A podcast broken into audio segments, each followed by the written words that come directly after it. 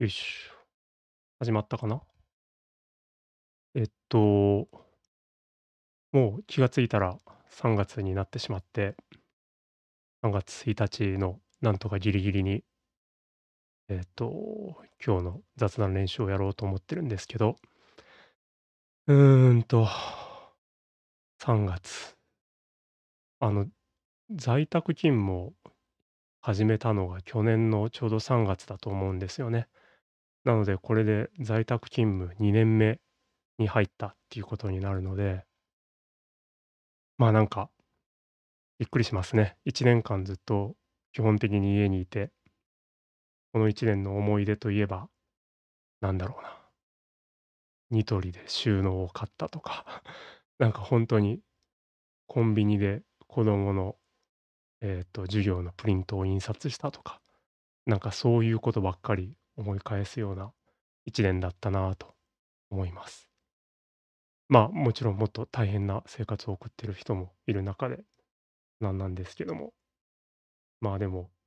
こんなにいちねんかん続くとは思わなかったし、なんだろうな、なんかすごい不思議な感じですよね。なんかもっとひどいことになってる国もあるけども、日常じゃないみたいな、なんか宙ぶらりんみたいな感じです。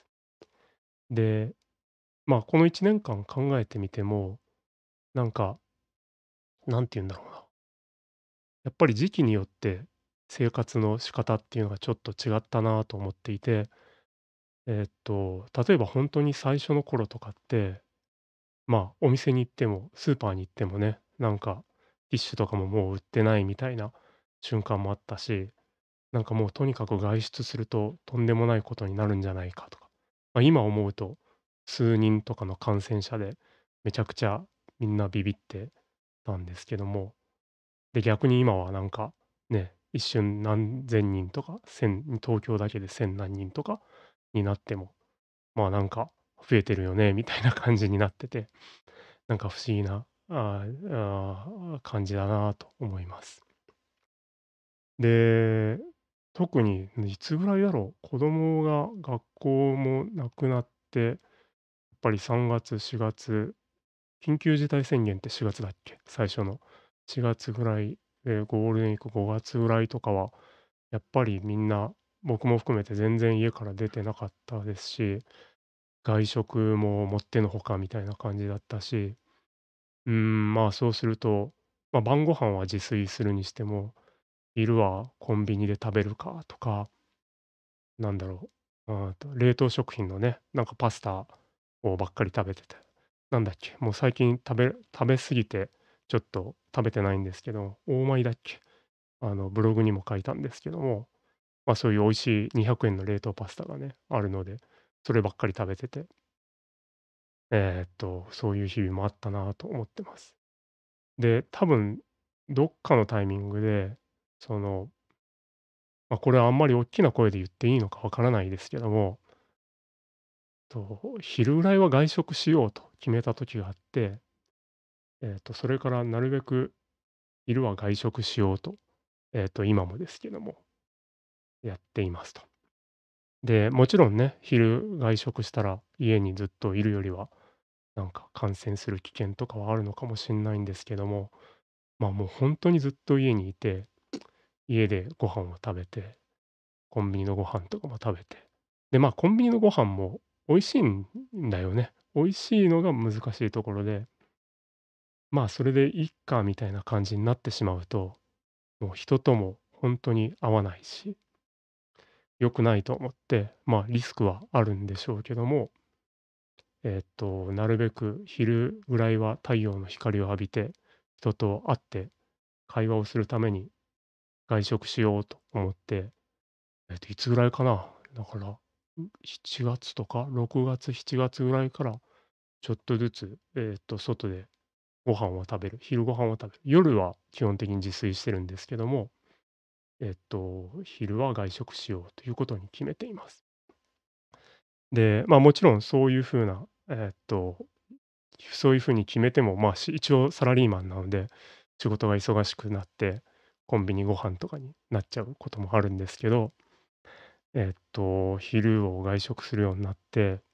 一つ決めたのは、なんかその家の周りっていろいろレストランあるじゃないですか。まあもちろん皆さんの住んでるところによってレストランがめちゃくちゃあるところとあんまりないところがあると思うんですけど、うーんと、うちの周りにもまあちょこちょこあって、で、まあいいつも行くところみたいなのがあったりとか、あんまり行かないところがあったりとか、そもそもなんか入らないお店、このお店なんやねんみたいな店って皆さんの周りにもあるんじゃないかなと思うんですけど、えっと、そういうところに全部行ってみようと思ったんですね。なので、なんだろうな、例えば今まで入りづらかったのは、その、なんか入り口がさ、閉まってる店ってあるじゃないですか。もちろんオープンって書いてあるんだけど、入り口は割と閉まってて、中の様子が全然見えなくて、ここ客いるのかなみたいなお店とか、うちの周りにちょこちょこあるんですけど、そういうところに行ってみたりとか、あとはなんだろうな。あとはまあ雑居ビルのさ、にかいとかさんがいにある店ってなかなか行かないじゃないですか。そういうところにも行ったりとかいう感じで、まあとにかく結構開拓したんですよ。で、なんだろう、開拓の話をしだすと長いんですけど、まあ、開拓して分かったのは、というか東京に来て僕、何年だもううんじゅうごねんぐらい経つんですけども、東京に来てから今までこの最近開拓して改めて思うのは、まあ、美味しくない店って少ない、ほとんどないんじゃないかと。なんかどうどうですかね。その東京、東京に限らないのかも。東京美味しくない店って皆さんパッとどれぐらい浮かびますかと思うんですよね。で、あの、京都をディスるわけじゃなくいいんですけど、京都には美味しくない店があったんですよね。まあ京都をディスってるんですけど、京都はやっぱり観光地なんで、もう本当に観光客向けの店みたいなのがあって、高いし美味しくないみたいなお店はあって、僕もいくつか思い出があるんですけど、東京って、まあ、ちょっと高いなとかさ、ちょっと雰囲気悪いなとか、なんかそういう店はあると思うんですけど、まあ、悪い店って本当に難しいなと思ってて、難しいっていうのは見つけるのが難しいって、まあ見つけなくていいんですけど、見つけるのが難しいなと思っていて、うーんと、なんだろう。まあ、新宿の客引きに捕まるとかさ、それぐらいしかまずい店はないんじゃないかなと。なので、えーっと、話を戻すと、いろんな店に入ってみて思ったのは、まあ、おおむね成功で、まあ、もちろんなんかちょっと高いなとかさ、なんかちょっと、なんかめちゃくちゃ常連さんばっかりいて、すごい気まずい店とかもありましたし、ああとやっぱり一番困るのは入ったら禁喫煙だったっていうので、えっと、僕はタバコの煙が苦手なので、まあ、そういうお店は本当に勘弁で二度と行かないと思うんですけど、でもそれ以外はまあ、どのお店に、どこにひょっと入っても、まあ大体美味しいなっていうのが、えっと、この半年ぐらい改めて東京の僕の住んでる周りの店を次々に回ってみたことの学びなんですよね。えーっと、なので、何の話そう、だから、今日、ファクトベースのレストラン選びっていうテーマにしようと思ったんですけど、まあ、何が言いたいかっていうと、その、今、レストランを選ぶときってさ、なんか、何使うんだろう、食べログとか、グルナビとかありますけども、ああいうのって全部、なんか、感想ベースじゃないですか。なんか、特に食べログとかって、まあ僕も散々ネタにしてますけど、食べログ文体みたいなのがあって、えっ、と、今日は銀座を、あーで、なんか買い物の帰り、なんだろう、今までいつも通ってた店なのに気づかなかった小さなレストランを発見みたいな。ちょっと入ってみると、みたいな。なんかそういううストーリー仕立てのコメントがめちゃくちゃ多くて、まあみんなエモーショナルなことを書くわけじゃないですか。で、美味しかったとか、なんか雰囲気が良くなかったみたいなことを言うんですけど、でもいろんなお店ランダムに入ってみて、なんか今までそういうなんだろう、エモーショナルというか、まあ、もっと言えば、なんかああいうレビューサイトの点数みたいなのに、すごい惑わされてたんじゃないかなって思ったんですよね。なので、もちろん僕も店を探すときとかは、そういうサイトを調べて、点数の低いところよりは高いところに行こうとしちゃうんですけど、でも、繰り返しますけど、ほんといろんな店巡って、で、そういうなんか入りづらいお店とかって、本当にネットのレビューとかも全然なくて、点数とかも超適当で、まあでも、どれも美味しくて、なんか、中にはすごい気に入った店もあれば、うん、まあまあ、自分には向いてないな、みたいな店も当然あるというので、なんかそういうネット上にあるエモーショナルなレストラン情報って、うん、なんかそればっかりに頼るのって良くないんじゃないかなと、もっといろんな店に飛び込みで入んなきゃいけないなっていうふうに思ったというのがあります。で、逆に考えると、なんかそういうエモーショナルを完全に排した、完全に除外した、なんかそのファクトしか書いてないレストラン情報サービスというか、レストラン情報サイトみたいなのがあったら、すごい面白いんじゃないかなと思っていて、なんだろうな、例えば、例えば、あ、そうそう、その、例えば、僕はチャーハンが好きなんで、まあ、中華料理屋さんに行くと、えっ、と、チャーハンを必ず頼むんですけども、で、まあ、僕は何でも大体食べるんですけども、あの、グリーンピースとかね、まあ、僕はグリーンピースは嫌いじゃないんですけども、グリーンピースは僕のことをあんまり好きじゃないなって思うことがあって、なので、チャーハンを頼んでグリーンピースが入ってると、なんかちょっと、ああ、もったいないな、みたいな。なんか別に僕はいいんだけど、グリーンピースとの出会いはちょっともったいなかったなって思うことがあるんですよね。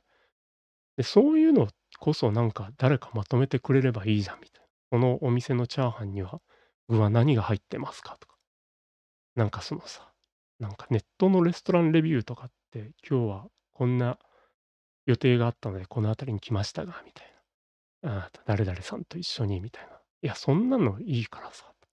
チャーハンにグリーンピースが入ってるか教えてくれよ、みたいなのってあると思うんですよね。少なくとも僕はあったらいいなと思うんですよね。で、なのでそういうサービスとか、あとなんだろうな。あと、僕一時期ハンバーガーにハマってて、まあ東京にはたくさんのグルメバーガー、レストランがあるので、本当かなり、有名どころはかなり回ったと自負してますけども、まあでもまだまだいっぱいあると。で、ういっぱいハンバーガー食べて分かったのは、まああれってさ、なんかその、だ最初、もう本当に一口目からまずいハンバーガー屋さんってないわけですよ。それはもうせんえんとかね、にせんえんとかするようなハンバーガー、東京にはいっぱいあるんで、そういうのを食べてて、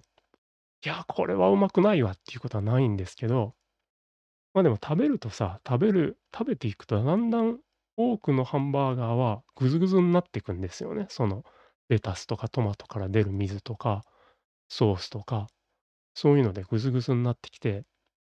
ああ、なんかもったいないなってすごい思うんですよ。なので、僕個人的にはハンバーガーってもうバンズと水気をなくせばいいと思ってて、えっと、バンズと肉と、なんだろう。あと僕は卵が入ってるハンバーガーが好きなんですけど、卵は絶対に片焼きでないとダメだと。半熟だとグズグズになってしまうっていうことが、まあ僕の中では答えが見えてきたんですよね。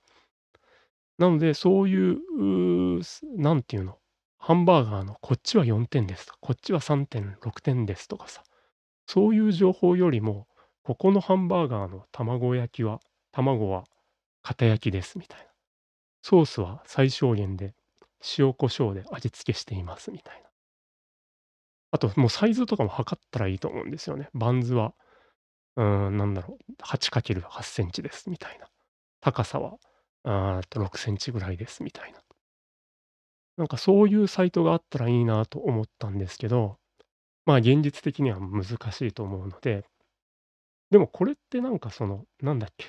えーっと、暮らしの手帳とか、あと最近だとなんだっけ、えーっと、ちゃんと調べとくんだった。さんろくまるとかのさ、ネットメディアをやってる出版社がありますけど、モノクルとかかな、出してる。ああいうその雑誌とかの、なんか徹底レビューとかにかなり近いと思うんですよ。なので、えっと、レストラン雑誌とかもさ、なんか雰囲気のいい店で、なんか、あー女性と一緒に飲むならみたいな、そういうのばっかりですけども、なんかそういうファクトベースの、まあ、東京の有名どころ、ハンバーガーじゅっけん全部買って計測してみたみたいな。中をばらしたら、ここの具材は、えっと、レタス何グラム、えーバンズ何グラム、パテ何グラムみたいな。パテは標準だとミディアムレアみたいな。なんかそういうのを徹底調査して分析する雑誌、